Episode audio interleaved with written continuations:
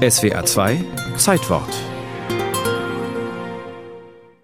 den Toten zum Gedenken, den Lebenden zur Mahnung. Das steht auf der Erinnerungstafel vor dem Stabsgebäude des Fallschirmjägerbataillons 261 in Lebach. Eingraviert sind vier Kreuze und die vier Namen der Soldaten, die bei dem Überfall auf das Munitionsdepot am 20. Januar 1969 getötet wurden.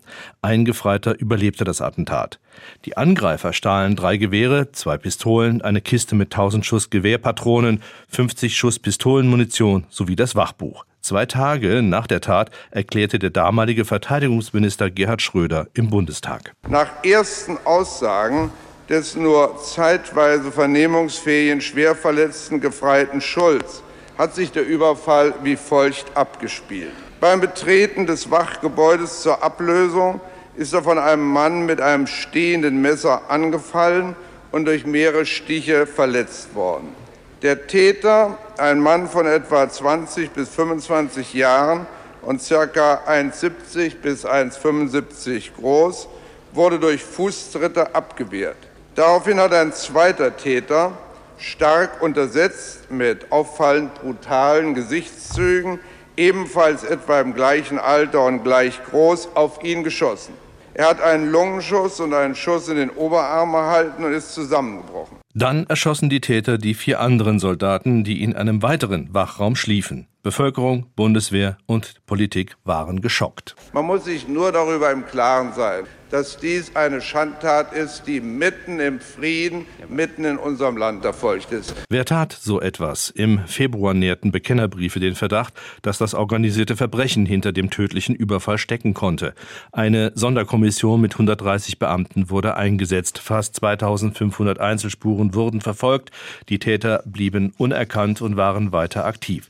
Sie erpressten einen Münchner Finanzmakler. Er sollte 800.000 Mark Schutzgeld zahlen.